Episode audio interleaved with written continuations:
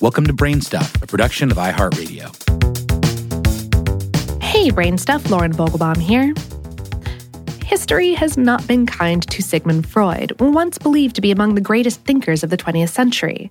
But if old Sigmund were somehow around today, it's unlikely he died in 1939. Everyone in the room would probably be trying to act as if he wasn't there, treating him like that crazy old uncle, rolling their eyes at his embarrassingly politically incorrect insistences.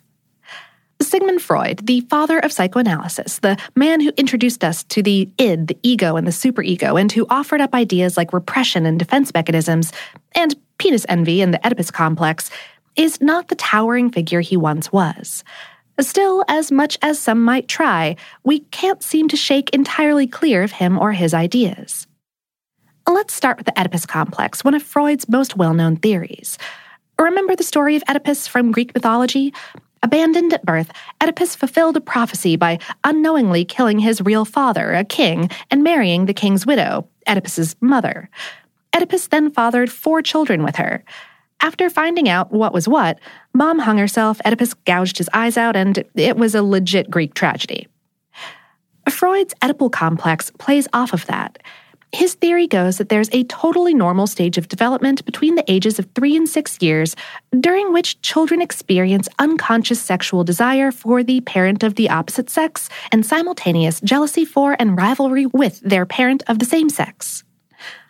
Along with couches in a doctor's office, the symbolism that lies in dreams and the power of the unconscious the Oedipus complex is one of Freud's main contributions to the field. Uh, the theory that little boys want their mothers and hate their fathers, and that little girls desire their dads and despise their moms. It's a theory with all sorts of psychosexual correlates that is widely discounted these days because, simply, it has no scientific basis in fact. Freud was, in effect, just theorizing, throwing things out there, and today that's not nearly enough. Oh, we spoke with psychiatrist Joel Paris, a professor at McGill University in Montreal and a research associate in the Department of Psychiatry at Jewish General Hospital there. He said, I just think that people quietly buried it and stopped talking about it. If you speak to an intelligent psychoanalyst, they'd say, that isn't really the main thing. We don't believe that anymore.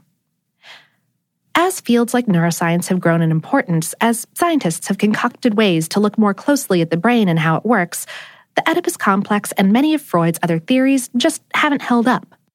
Paris said, I wrote a short book looking at what the evidence actually shows, both in theory and in practice. There are some things that should be kept and that are supported by evidence, but there's a lot that shouldn't be.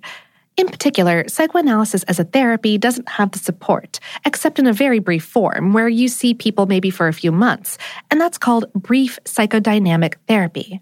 That has scientific evidence for it. Early in 2019, the book Paris mentioned, An Evidence Based Critique of Contemporary Psychoanalysis, Research Theory, and Clinical Practice, was published.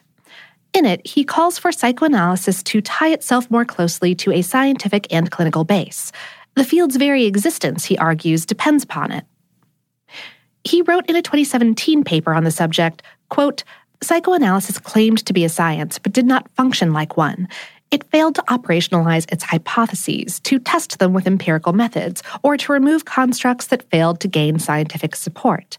The field may only survive if it's prepared to dismantle its structure as a separate discipline and rejoin academia and clinical science. And this isn't a new point of view. Frederick Crews, one of the world's foremost Freud critics, wrote more than 20 years ago Independent studies have begun to converge toward a verdict that was once considered a sign of extremism or even neurosis that there is literally nothing to be said, scientifically or therapeutically, to the advantage of the entire Freudian system or any of its component dogmas. Oof, analyze that. Another of Freud's ideas was that every memory we have is stored in our minds, but that some are repressed because of childhood trauma or other reasons. Those repressed memories, he said, could only be mined through psychoanalysis. That premise has also taken a beating as science has discovered more about the intricacies and capabilities of the brain. Still, even time can't take away the fact that Freud was, inarguably, one of the most famous thinkers of his era, and has remained somewhat influential far beyond it. Even today, a few of Freud's ideas survive, and in some instances, may be better than what's offered by modern science. Paris said, A lot of people in my profession today just write prescriptions. That's all they do all day. And I think they do patients a great disservice because they don't know how to listen to them or understand their life stories. I think the problem with Freud was he had been trained as a neuroscientist in the late 19th century, but there were no tools to apply scientific methods to what he was doing. So he just speculated. He actually thought that you could sort of x ray people's minds by having them lie on a couch and free associate. It's not true. But I think that the whole idea of understanding people's life story is something we should not get rid of. We need to listen to people. Let's not take all of the psychology out of psychiatry, but let's try to stick to theories where the science is really good.